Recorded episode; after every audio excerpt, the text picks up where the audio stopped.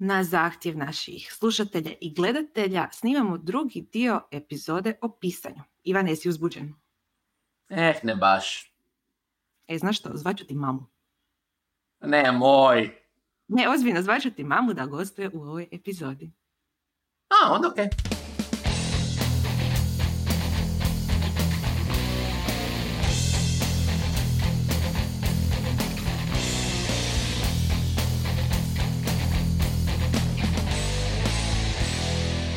Dobrodošli u novu epizodiju Netokracija podcasta na koju ste sigurno subscribe-ani na svim kanalima i gledate je na YouTube-u. Ja sam Ivan. Ja sam Ija.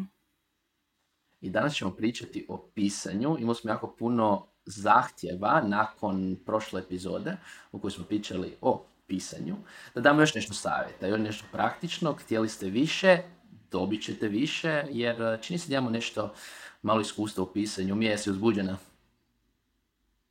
Ja sam zapravo nervozna, ali očito je to znak da mi je stalo do ove teme da bude dobra, jer zapravo ne bih trebala imati tremu govoriti o pisanju, iako je puno lakše pisati o pisanju, moram priznati, nego govoriti o tome. Ali da, iako svakodnevno pišemo, iako svakodnevno razmišljamo o pisanju, iako nas svakodnevno grize savjest kada ne pišemo, a trebali bismo, očito je da nas hvata i nervoza kada trebamo pričati o ovome, tako da se ispričavam ako bude nekih nervoznih ispada. Možda bude kod Ivana, s obzirom na to da smo kao posebnog gosta ove epizode pozvali njegovu mamu. Ah, diši duboko, diši duboko, diši duboko. šal na Ale, stranu. Šal na stranu. A, Za one koji ne znaju, uh, zapravo moja mama, Božica Brkan, je dugogodišnja novinarka i književnica. Preko dvadeset godina se bavila zapravo i uređivanjem i novinarstvom u Večernjem listu, Vjesniku i na drugim medijima. Um, da bi onda kasnije zapravo postala i blogerica. Njen blog Oblizeki gdje piše o gastronomiji postoji već uh, evo više od deset godina, tako da je sad i blogerica, upoznata sa više medija, uh, a osim toga na Hrvatskim studijima isto tako predavala stilistiku. Tako da će mi ona šerati nešto svojeg iskustva i savjeta, tako da onda imamo jako puno godina iskustva u pisanju za danas s vama. Reci, je li Netokracija starija od Oblizeka ili obrnuto? Tu su negdje. Tu su negdje zapravo što ne boje. Treba bi točno pogledati godine, ali iskračeno doslovno sam se iznenadio kad sam skužio da i Oblizeki postoje, evo, deseta godina. Da, odlično. No, idemo mi na konkretne savjete. Na početku ćemo pričati o početku. Kako, to je nekima najteže, nekad je i meni to najteže, kako sjesti i početi pisati. Ono što je zanimljivo što recimo Ivan i ja imamo tu različite metode. Dakle, hoćemo li prvo smisliti naslov, hoćemo li zaključak, hoćemo li poantu, hoćemo li temu, što ćemo prvo skupiti. Evo Ivane, uh, ja nikako ne mogu shvatiti tvoj način pisanja, predlažem da ti kreneš s tim. Da, moj način je onaj koji kreće od početka, odnosno od naslova. Znači, kad smišljam neku temu, bilo to ne mora biti tema nužno za tekst, to može biti tema za primjerice predavanja ili nešto drugo što želite pisanjem stvoriti, uvijek krećem od naslova. Kad imam naslov u glavi, kad imam nešto što mi je catchy, zanimljivo, kad imam tu misao, onda mogu pisati dalje tekst. Zato recimo moja aplikacija koju pišem uh, ima jako puno naslova koji samo čekaju ostatak teksta i onda zapravo toga krećem. Dok mi ja ti imaš malo drugačiji pristup, to je potpuno s drugog kraja krećeš. Da, ja uglavnom prvo smislim zaključak, uh, dakle sam kraj, onu poantu koju želim uh, iznijeti, onda raspisujem tekst, onda tek e, napravim uvod, odnosno lead, i tek onda na kraju ide naslov. E, jer mi je iznimno teško napisati naslov kad nisam sigurna kako će teći tekst. E, znala sam par puta napisati naslov i na kraju on uopće ne bi više odgovarao samome tekstu.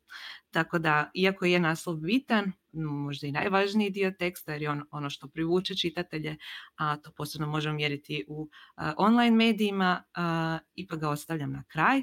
Što onda zna biti nekak mukotrpan posao, jer imaš cijeli tekst, imaš misao, imaš glavu i rep, a onda ne možeš se sjetiti koji bi bio najbolji naslov upravo za njega. Da, što je najbolje, što je možda naša... spominješ, da, kad spominješ zapravo to da mijenjaš naslov, mislim, meni se najčešće dogodi da apsolutno mijenjam naslov na kraju, znači on vrlo rijetko ostane u, u osnovnoj varijanti, ali upravo je ta neka misao prva ono što me potakne. I meni je recimo postalo s godina vrlo normalno da, aha, pa ne, inicijalni naslov vjerojatno neće biti taj naslov, ali je od kuda krećem, što opet nas dovodi do sljedećeg nekog pitanja, to je kako odabrati pravi naslov. Da li postoje neke formule, da li postoje neki načini kako stvoriti dobar naslov. Jer to je ono što na kraju ljudi dosta muči. Napišu cijeli tekst i onda kao, hmm, koji je naslov? Da, to i naše novinare muči, tako da vrlo često se dogodi da nakon što se završi određeni tekst, da mi brainstormamo uh, grupno oko toga koji bi najbolji bio naslov.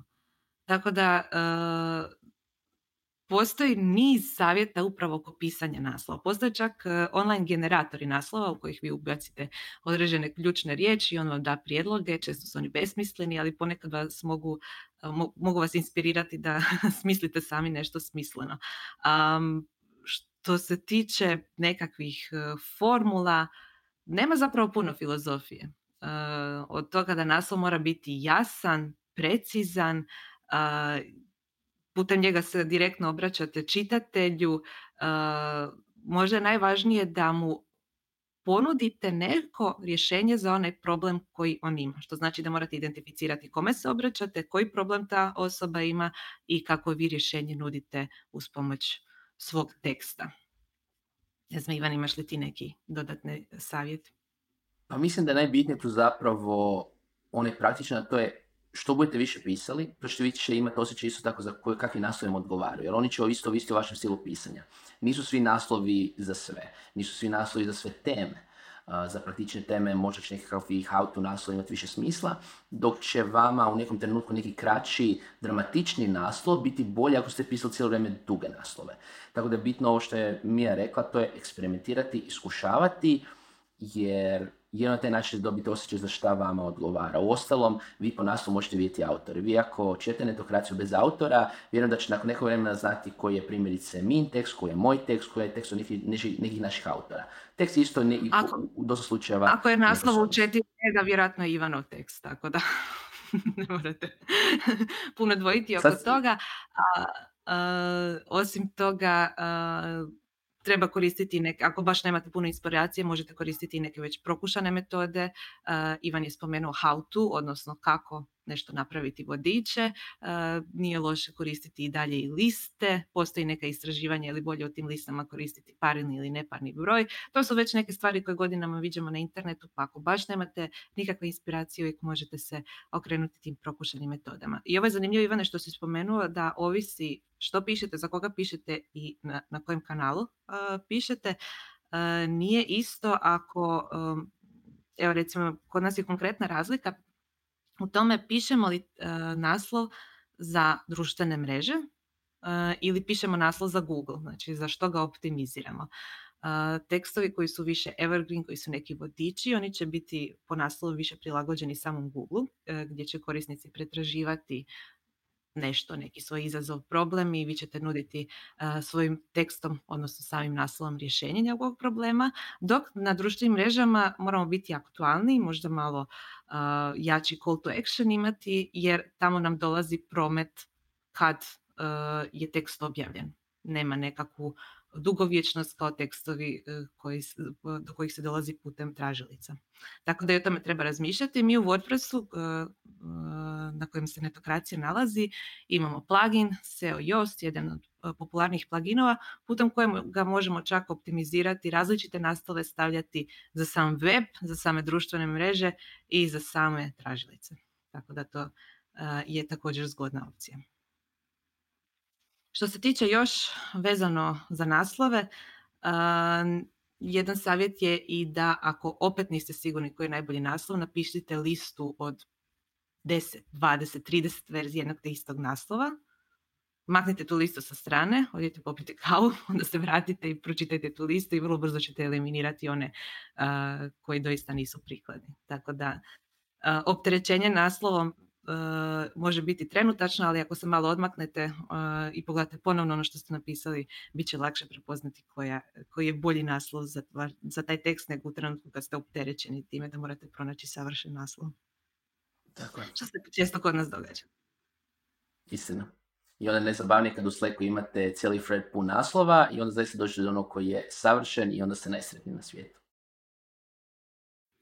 Da, istina. Um, Što se tiče daljnjih uh, savjeta, isto tako jako je bitno da nemojte zakopavati lead. To je jako bitno zapravo ono što se u novinarstvu naziva obrnuta piramida. U nekom pisanju, kada bi primjerice, ne znam, u školi pisali eseje i slično, išli biste stavku po stavku, argument po argument, imali biste nekakav zaključak. I zato dosta ljudi kad krene pisati, nažalost, osim što zadnji paragraf za, završava sa naslovom zaključak, što, molim vas... Ja, koliko sam dobila takvih tekstova. ne, ono, nemojte to raditi. Uh, isto tako, ostavlja najbitnije za kraj. Um, ono što iz novinarstva, trebate naučiti takozvanu obrnutu piramidu, gdje vi zapravo upravo krećete najbitnijeg. Vi ravno lupate u, u, u glavu sa glavnom temom, onim što želite reći, a onda razrađujete temu dalje da bi se došli do nekog zaključka od toga. Ono se često događalo, da bismo dobili neki tekst, je doslovno, tako reći, zadnji paragraf skoro pa se može prebaciti kao prvi, da se od njega krene, dok zaključak je u biti nešto na kraju dugo. Ali nemojte mi ostaviti za kraj. Posebno na internetskim medijima, posebno sad u vrijeme kada nemamo vremena čitati, morate me prvo osvojiti, morate me prvo zainteresirati da bi ja dalje čitao vaš tekst. Da. Ono što se meni događa uh, kad uređujem tuđe tekstove, da često uvod obrišem. Jer uh, mnogi autori smatraju da moraju napraviti nekakav uvod u temu i onda tek u idućem paragrafu krenu sa tom najvažnijom informacijom.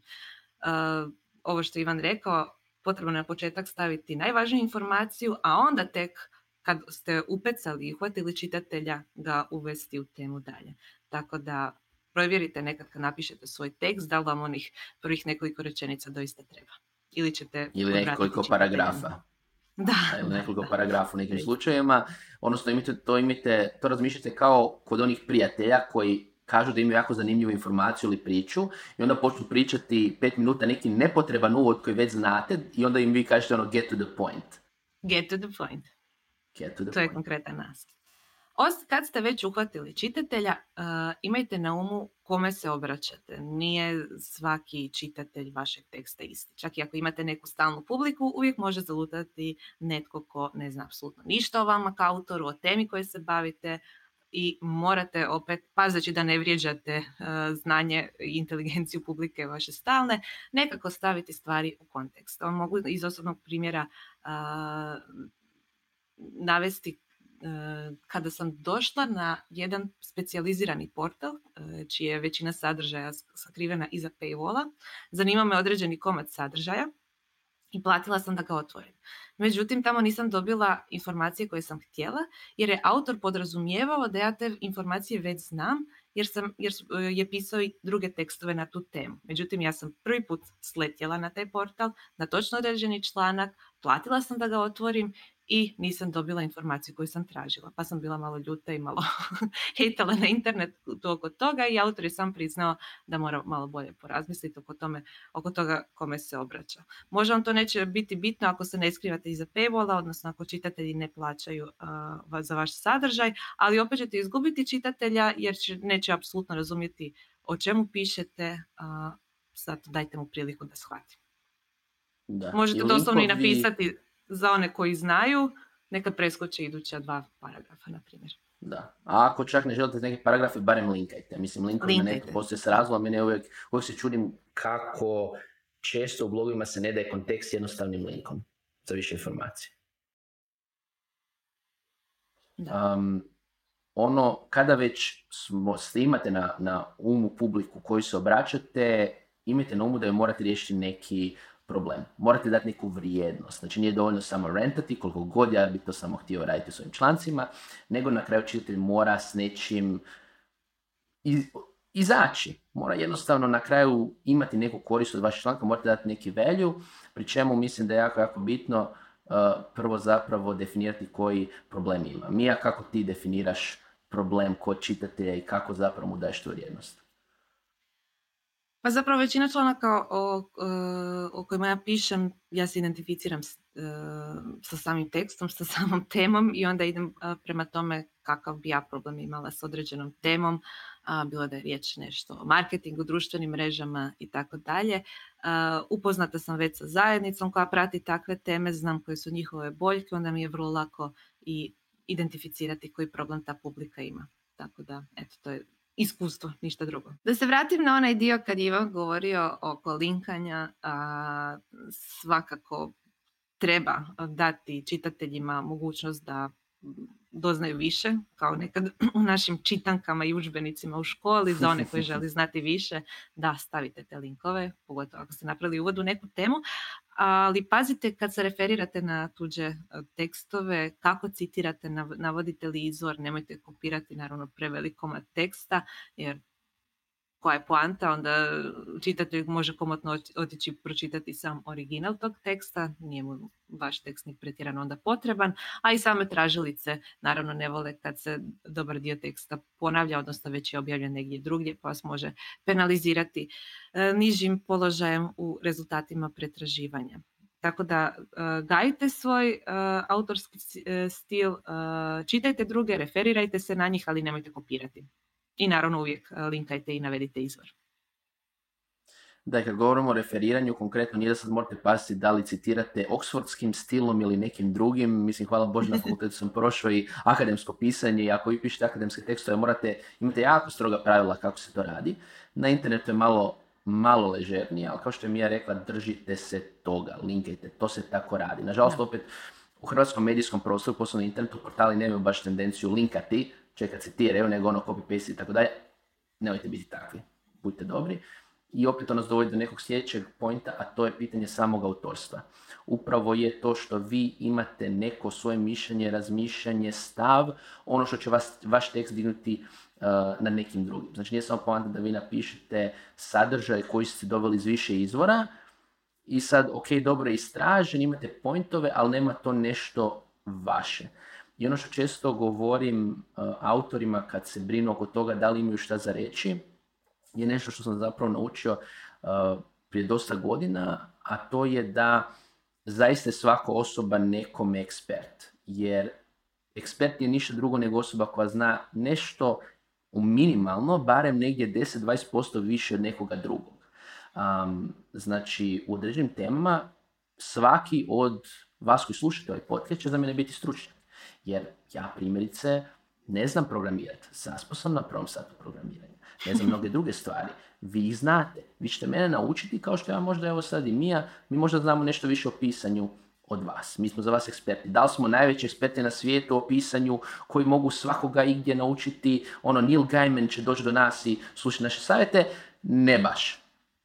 To ne znači da ne možemo o tome primjerice pisati s nekim autoritetom, s druge strane, kao što ste čuli od Mije još i ranije, normalno je biti nerozan oko takvih stvari. I još više kad znate da ih znate. Znači da vam je stalo. Um, ja bih svakako spomenula i možda se ovo možemo vratiti i na citiranje. Uh, taj nekakav mikrokopi. To su znači mali, sitni komadići sadržaja koji upućuju vašeg čitatelja gdje da kliknu, što da naprave kad dođe u određenu situaciju i tako dalje. Unutar samog teksta najgore što možete napraviti je recimo kad linkate na neki drugi tekst je klikni ovdje ili napisati rečenicu i onda sa strane staviti izvor i link na nju ili fusnote staviti kad smo već kod citiranja. To ne funkcionira u online svijetu, dakle morate prirodno uklopiti taj link, staviti ga na ključni dio teksta i da čitatelj bude prirodno da a, klikne točno tamo i ode na ono mjesto na koje ste vi a, zamislili. Evo mogu navesti neke primjere gdje smo mi griješili u takvim nekakvim mikrokopijima. Najčešće se to događalo u newsletterima a, gdje bismo a, sam, sama, sam pojam pretplate na newsletter je stvorio dois, dosta konfuzije kod naših pretplatnika na newsletter, jer smo znali dobivati uh, upite koliko se plaća newsletter, jer ljudi pretplatu poistovjećuju sa plaćanjima. Pa sam onda ja svakoj se osobi obratila, objasnila da pretplata samo znači da ste uh, odabrali da vam redovito stiže naš newsletter u sandučić i da ništa za to ne plaćate, ali nakon što smo dobili previše takvih upita, promijenili smo u potpunosti taj pojam. U, iz pretplate u prijavu. A, također, a, za određene naše događaje a, prijavu također radimo putem newslettera i zamolimo, s obzirom na to da imamo ograničen broj mjesta, zamolimo ljude da potvrde da će doista doći na taj događaj i onda ljudi ne znaju kako to trebaju potvrditi. Nama je bilo logično samo da odgovore na taj mail ali mnogi su mi se recimo meni privatno znali javljati na moj mail ili na Facebook Messenger da mi potvrde. Tako da moramo u svaki takav uh, mail, odnosno newsletter koji pošaljemo, staviti konkretnu uputu. Potvrdite vaš dolazak odgovorom na ovaj mail. I onda sve Možda jasno. Se čini suvišnim, ali vjerujte, nikada, jasnoća nikada nije previše.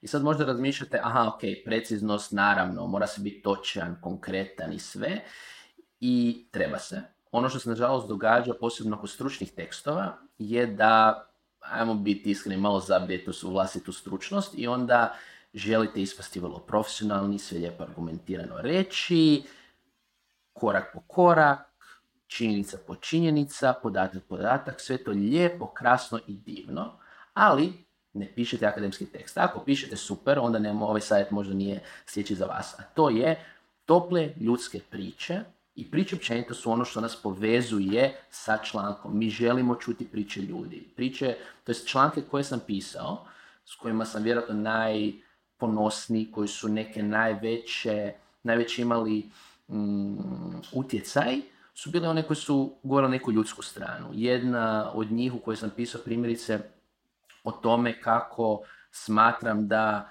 ljudi koji se iseljavaju iz Hrvatske ne bi trebali um, na Facebooku se žaliti na sve u Hrvatskoj, je zapravo imala poveznice neke isto osobne priče, nego mog iskustva sa vlastitim prijateljima koji to rade.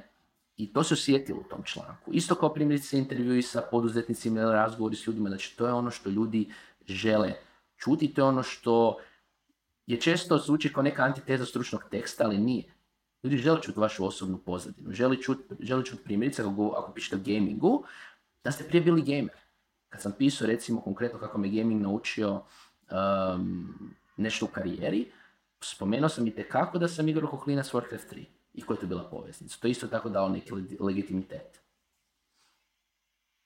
Da, a, to ne znači dakle, da cijeli tekst treba biti orijentiran samo na tu toplu stranu priče. Ona je tu da uvede čitatelja, da se on poveže sa sugovornikom ili s autorom, ovisno iz koje strane, iz kojeg ugla dolazi ta priča. I onda nakon što ste uveli čitatelja u priču, nakon što se on povezao s vama ili s vašim sugovornikom, onda možete proći sve ove uh, stručne stvari, sve brojke, sve podatke iznijeti, jer će čitatelju onda biti lakše uh, njih i primiti. Um, ja sam se iznenadila, inače ja dolazim iz... Uh, Moje porijeklo u novinarstvu je iz dnevnih medija, iz tiska, gdje me se od početka učilo da trebam samo prenijeti informaciju, ništa osobno dati. Tako sam na početku i pisala kad sam došla u Netokraciju, pa me Ivan opominjao da prestanem. Ali bilo mi je puno lakše kad sam počela čitati uh, poslovne knjige američkih autora, koji su fantastični. Fata, Amerikanci su fantastični u storytellingu, pričanju priča, gdje bih ja nakon takvu jednu knjigu pročitate jako brzo, zato što vam je zanimljiva, zato što je potkrepljena nekakvom anegdotom, pričom, i onda se cijele te knjige prebacuju od te nekakve priče do malo poslovnih savjeta, statistika, brojki i tako dalje. Onda vam je puno lakše primiti te a, podatke koji bi možda inače bili suhoparni, a, da nemate baš tople ljudske priče između njih. Tako. E sad, ako ste već ubacili podatke i tople elemente i ljudske priče i sve ostalo, postoji nešto što morate napraviti kad imate taj divan komad teksta, a to je da tekst morate razbiti. Znači, ako govorimo o tekstovima, jedno vrijeme, to se jako dobro sjećam, su me na društvenim mrežama, prvenstveno na Twitteru, naravno, zezali, pa joj, zašto imate sve to boldano na Netokraciji, pa zašto imate toliko međunaslova, pa zašto, pa zašto ono, jer za razliku od većine hrvatskih internetskih medija, na Netokraciji jako, jako pazimo na formatiranje. Znači da istaknuto u tekstu bude boldano, linkano itd. itd. Što je zapravo dobro, dobro na početku je stvarno bilo puno, puno, puno boldanja, možda previše za nečiji ukus, sad smo to malo optimizirali u međuvremenu, ali da, treba istaknuti na neki način važne stvari. Jako je bitno zapravo da to napraviti, zato što ako samo imate komad teksta, to ste možda mogli vidjeti ako ste čitali neke članke na Mediumu, koje netko doslovno copy-paste očito iz notepada i onda to pusti, da onak, aha, teže mi je čitati, zašto? Pa primjerice nema priloga. Slikaži su jako bitan element tekstova. Nema podnaslova, međunaslova, da mi je lakše imati neke cjeline u čitanju. Nema možda ni paragrafa, nego veliki komad teksta. To je teško čitati. Mislim, ako smo, se bavimo digitalom, tu ne trebamo se imati na umu pitanje kontenta, nego doslovno optimizacija korisničkog iskustva. I svaki dobar digitalni dizajner će reći, pa ne, mora se tekst formatirati da bi bio čitljiv. Um, nažalost, nismo svi dizajneri, nismo svi iskusni novinari, pa moramo takve stvari učiti, ali to imajte na umu kad radite, um, kad pišete vlastite članke, da u trenutku kad ih objavljujete, ih dobro formatirate, da taj sadržaj koji je već dobar bude lakši za čitanje i uh, za konzumiranje. Također, ako stavljate slike u teksta, trebali biste staviti i e, tekst vezan uz samu tu sliku, jer brojna istraživanja pokazuju da čitatelji znaju pročitati naslov, podnaslove i on, pogledati slike i pročitati ono što se nalazi ispod njih. I onda tek ako ih sve to dovoljno zainteresira ići čitati cijeli tekst iz početka. Tako da ne propustite nijednu priliku da navučete čitatelja da doista pročita cijeli tekst, jer kao što i sami vjerojatno znate, naša pažnja i koncentracija sve su manje, sve su slabiji i sve bude teže u moru sadržaja kojima smo eksponirani svaki dan sjesti i pročitati jedan smisleni tekst, pogotovo ako on nešto duži od onog što smo navikli. Isto tako kad govorimo i o optimizaciji sadržaja za samog korisnika, ne, ne zaboravite optimizaciju sadržaja i za strojeve, odnosno same tražilice, tako da razmislite o naslovu da on bude i privlačan i čitatelju i, uh, uh, i da bude optimiziran primjerice za tražilice, ali isto tako kad stavljate neki multimedijalni sadržaj poput slika, nemojte ostaviti njihov originalni naslov, uh, odnosno originalno ime, nego nazovite tu sliku nekim ključnim riječima, jer ne zaboravite da ljudi pretražuju i slike na tražilicama, tako da možda nekad baš neka slika koju ste dobro optimizirali dovede čitatelja na vaš tekst. Um, sad možda možemo doći do još ovih nekih tehničkih stvari. Ono što ja radim kad je tekst gotov je da ga, recimo ako ga pišem u samom WordPress editoru, pročitam ga još jednom tamo, ali onda ga stavim u preview da vidim kako bi on doista izgledao na webu i ponovno ga tamo čitam i nađem još mnoštvo stvari koje bih promijenila. Ono što meni predstavlja često problem i to znam često vikati na, mislim vikati, savjetovati našim novinarima da kada završe s tekstom, da ga doista još jednom pročitaju na nekom drugom mjestu. Dakle, na mjestu kako bi on izgledao na samome webu, i jer će onda primijetiti neke stvari koje možda nisu primijetili u samom editoru kojem su pisali, bilo da je to Word. Ja koristim I A Writer, on je baš prilagođen za pisanje. Ivanja, ti koristiš to ono? Ja koristim Ulysses i da, oboje smo hipsteri na Macu-ima, šta ćete, svako ima svoj hipsterski app za pisanje.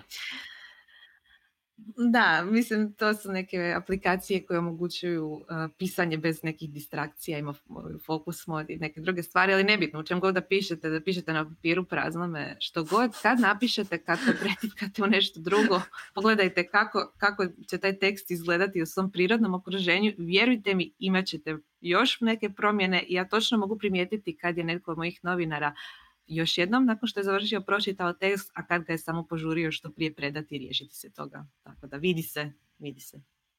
Da, blic savjet, kako god mi govorili da je nebitno, ipak je lijepo imati svoju neku aplikaciju, svoju neki, neki alat u kojem pišete. U, sad sam se baš sjetio podcasta uh, Tima Ferrisa sa autorom Neilom Gaimanom, gdje je uh, Gaiman negdje petnaest minuta priča o svom naj, najdržem nalivperu. Jednostavno se vidjelo da, mislim, taj čovjek bi očito napisao dobru priču da mu date ono komad krede, ali jednostavno on ima taj osjećaj kad on ima to nalif pero da on bolje piše. Slično s ovim aplikacijama. Ako imate osjećaj za nešto da vam pomaže, do it, samo neka vam to ne bude kasnije izlika da nešto ne pišete. Ali realno da meni sad date notepad, napisat ću vam tekst, nije bed. Istina, da. Mislim, to od nas dovodi do ove neke zadnje stavke, to je kreativna blokada, nedostatak motivacije, što god da vam se dogodi, a spriječava vaše pisanje. Uh, svima nam se to događa. Ok je da se to događa, samo je, e, treba vidjeti kako pristupiti tom problemu. Meni stvarno, isto kao što Ivan rekao, pomaže da ja otvorim tu svoju aplikaciju a, koja ima font kao pisaći stroj i osjećam se kao pravi spisatelj. Makar pišem nešto što nema nikakve veze sa pravim spisateljstvom, ali a, napravila sam to raspoloženje, pisanje, da mi se lakše, lakše mi je premostiti tu kreativnu blokadu. A, ono najgore što možete napraviti je odustati od pisanja u potpunosti i reći, evo, meni to ne ide, pogotovo ako ste prije toga jako dobro pisali. Ivane, ti si imao neke malo duže pauze, pa možda možeš reći nešto o tome. Da, mislim, moje pauze nisu bile toliko zbog kreativne blokade koliko jedan su od drugih prioriteta, ali onda se uvijek teško vratiti uh, pisanje. Kao što mi ja kažem, to je prilično normalno, ali opet um, posebno na narastu pisanje je zanat. Um, mislim, super što nemate inspiracije, ali iskreno rečeno ne zanima me i neću to uzeti kao vaše opravdanje, kao ono što neću ni, ni svoje. To je nešto što morate probiti. Jer sad, jedan od izazova, posebno današnje digitalno divno doba, što imamo toliko lijepih distrakcija, i uvijek je lakše raditi nešto drugo. Znači, ako vi krenete pisati, a onda, a joj da, možda pogledam neki YouTube video, pročitam nešto, joj, neko me cimno na Slacku. Što joj, ima na Instagramu. Tako, što ima na Instagramu, znači... Pospremanje, pranje suđa, pravljanje kolača. Najbolji način, najbolji način da vi krenete pisati je iz mog iskustva samo jedan, a to da mi je dosadno. Da mi je užasno dosadno, da ste otišli negdje, da ste si ubili internet, ubili ste sve notificatione i natjerali ste se da pet, deset, petnaest minuta budete u svojoj glavi. Jer znači sad će se ono dogoditi, imat ćete mjesto. neku misao. Imat ćete neku misao. Ta, ta misao možda neće biti naslov. Ta misao možda neće biti zaključak. Ali možda će biti neka prva rečenica s kom ćete krenuti onda pisati. I zapravo, upravo je taj neko pitanje prvog drafta najteže. Tako da nemojte se prijeti oko blokade, ali isto tako nemojte reći, a joj, imam blokadu i sad ne mogu pisati. Blokada je nešto što su pisci izmislili da sami sebi opravdaju. Svi mi to hey. možemo krenuti pisati nešto. Ha, mislim, samo sam iskren. Ako vam zatreba motivacije, preporučujem Facebook stranicu Writing About Writing, gdje se okupljaju baš autori koji imaju slične izazove i pola postova tamo zapravo su memovi, odnosno memes koji govore you should be writing. Tako da ja svaki put kada otvorim Facebook stranicu, još sam stavila da mi na vrhu uvijek bude upravo ta, dobijem upozorenje you should be writing i u većini slučajeva taj meme je u pravu. Tako da probajte znači i vi neke trikove koji će vas nasmijeti i raspoložiti da pišete. A ovo si upravo za uh, uklanjanje svih distrakcija. Uh, ja najbolje pišem kad sam na putovanjima, posebice ako sam u avionu gdje nema interneta, ničega.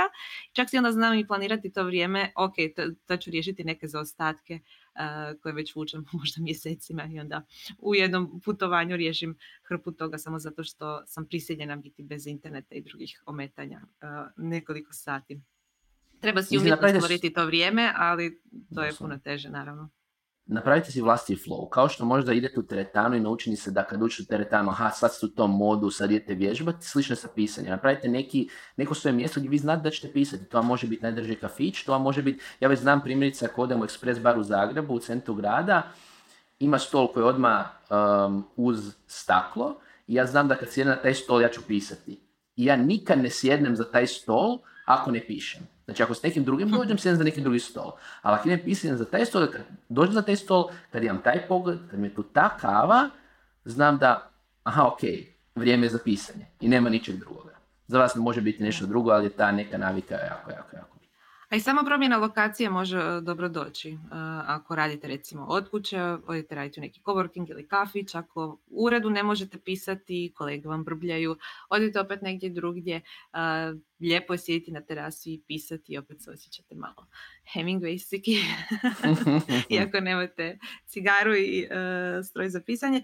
Ali da, probajte malo uzdrmati svoju rutinu, čak uh, iako je rutina je dobra za pisanje, probajte s vremena na vrijeme i Uh, uzdrmati. Osim naših savjeta imali smo nešto pitanja naših dragih netokrata uh, pa koja, na koja možemo odgovoriti. Hvala vam što postavljate pitanja. Ako imate bilo kakve pitanja, kao i uvijek info at netokracija dot com i društvene mreže i naši drugi kanali. Um, koja su bila pitanja Mija? Pa bi, zapravo bi samo izvela jedno pitanje jer su druga bila općenita, pričate više o ovoj temi i tako dalje. Pitanje je bilo, imate li koji savjet o tome kako pisati kvalitetnije, zanimljivije za usko speci, specifičnu tehničku stručnu nišu? Neki od savjeta smo već dali, ali ono što bih ja rekla, pogotovo jer kod nas često imamo uh, kolumne stručnjaka gostujuće, uh, gdje se vidi kad je takav tekst pisao upravo taj stručnjak ili kad je taj tekst uzeo obraditi neko ko je pa možda marketingaš ili neki stručnjak u komunikacijama, ali nije možda toliko dobro upoznat sa samom temom. Velika je razlika. Možda će ovaj tekst koji je pisao stručnjak biti suhoparan, pun činjenica, ali puno je bolje da ta osoba napiše taj tekst pa da možda neko drugi samo uredi i prilagodi ciljanoj skupini, nego da piše, ne znam, neko ko možda nije stručan uh, u tom području, a možda ni ne poznaje toliko ciljanu publiku, ali napiše dobar i pitak tekst. Ne znam, što ti misliš, Ivane? Uvijek je bolje da, da stručna da... osoba piše. Mislim, definitivno se često zaboravlja da ono, dobar tekst je team effort. Uh, mislim, u redakcijama se to često uzima zdravo za gotovo, znači vi nećete vjerovati koliko mi kad pišemo određene članke, posebno zahtjevnije, koliko dobijemo feedbacka od kolega, koliko tu ima cijeli proces vrlo agilan za stvaranje tog sadržaja i recimo za naslove.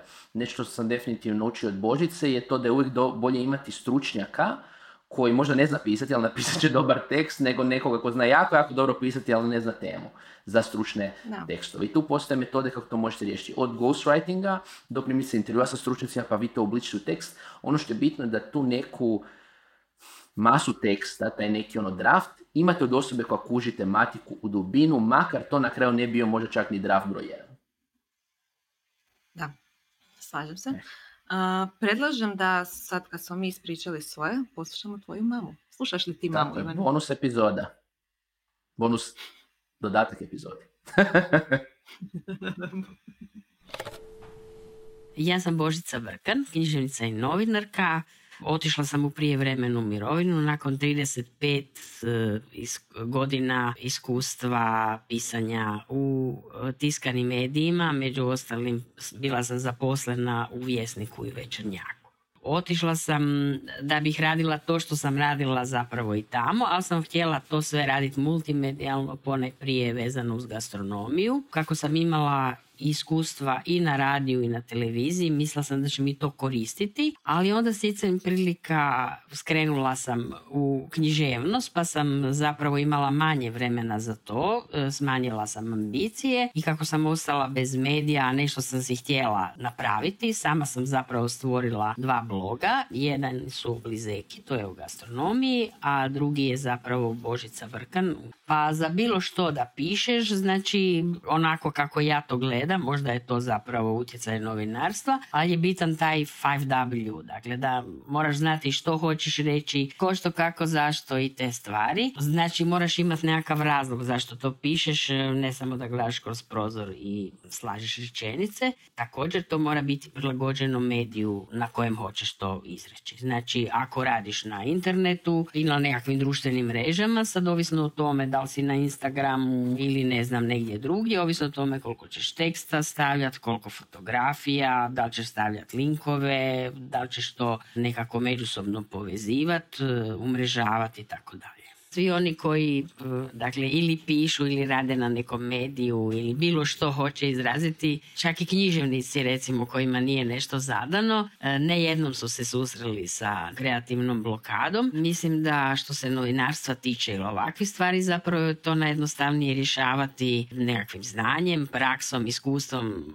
Ide lakše ako imaš više iskustva, naravno. Što se kolumne i bloga tiče, ja mogu zapravo usporediti, recimo radila sam E, gastrokolumnu, dakle i u Vjesniku, u Večernjem listu, u nekoliko priloga Večernjaka, radila sam isto tako, odnosno radim još uvijek i na unutar svojih e, blogova na internetu. Enciklopedija Špeceraja koja je, kad sam zadnji puta brojila, imala je sigurno više od petsto izdanja, sad sigurno ima više možda šesto i sedamsto, tako da ne možeš uvijek biti fit, mislim, radiš različite priloge, dakle tema je uvijek e, načelno određena, ali nekad onako imaš više poleta, vremena za istraživanje, zanimljivih podataka, više puta imaš nešto što je totalno sumanuto, a recimo moraš to odraditi. Tada bih to radim malo tvrdi tekst i takve obično imala sam u rezervi. E, to je recimo posebno bilo zanimljivo kod političke kolumne koju sam nekoliko godina pisala u Večernjaku koja se zvala Pogled odozdo. Dakle, za političku tjednu kolumnu je bitno da si aktualan, ali više puta se možeš izvući recimo nekom dobrom dosjetkom, pa se na nešto nasloniš. Tako da uvijek moraš imati nekakvu rezervu, iako je poželjno ako takve stvari radiš da recimo možeš se stilistički malo više razmahati, onda nadoknadiš recimo u nekim, kad si malo si tvrd, pa u nekim drugim izdanjima si malo raskošniji, da tako kažem. Tvrd tekst to je ono, imaš subjekt, predikat i tako, a kad si raskošniji onda se možeš razmahati sa nekakvim e, metaforama, primjerima iz života i tako.